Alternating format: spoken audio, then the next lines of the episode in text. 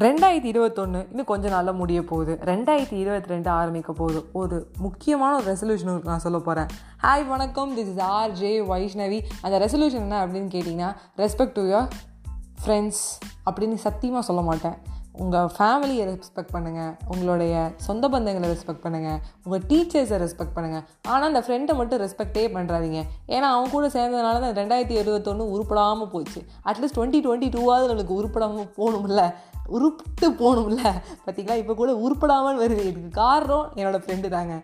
So வந்து ஃப்ரெண்ட்ஸோடு சேராமல் இருந்தால் வாழ்க்கை நல்லா இருக்கும் அப்படின்னு நான் சொல்கிறது ஒரு பக்கம் ஃபனியாக இருந்தாலும் உண்மையான ரெசல்யூஷன் என்ன அப்படின்னு கேட்டிங்கன்னா do it for you and not for them உங்களுக்காக மட்டும் செய்யுங்க மற்றவங்களுக்காக செய்யாதீங்க. நான் ஆல்ரெடி சொன்னது focus on you and not for anything else அப்படின்னு சொன்னேன். அதே மாதிரி இந்த ரெசல்யூஷன் என்ன அப்படின்னு கேட்டிங்கன்னா உங்களுக்காக மட்டும் எந்த ஒரு வேலை செய்கிறதாலும் செய்யுங்க மற்றவங்களுக்காக செய்யாதீங்க. உங்களுக்கு எந்த வேலை சந்தோஷத்தை தருதோ அந்த வேலையை மட்டும் செய்யவும் என்று தாழ்மையுடன் கேட்டுக்கொள்கிறேன். இது ஒரு பாட்டோட முடிக்கணும்னு ஆசையாக இருக்குது உனக்காக நில்லு எது வேணும் சொல்லு சந்தோஷம் கொடுக்காத எதுனாலும் தள்ளு.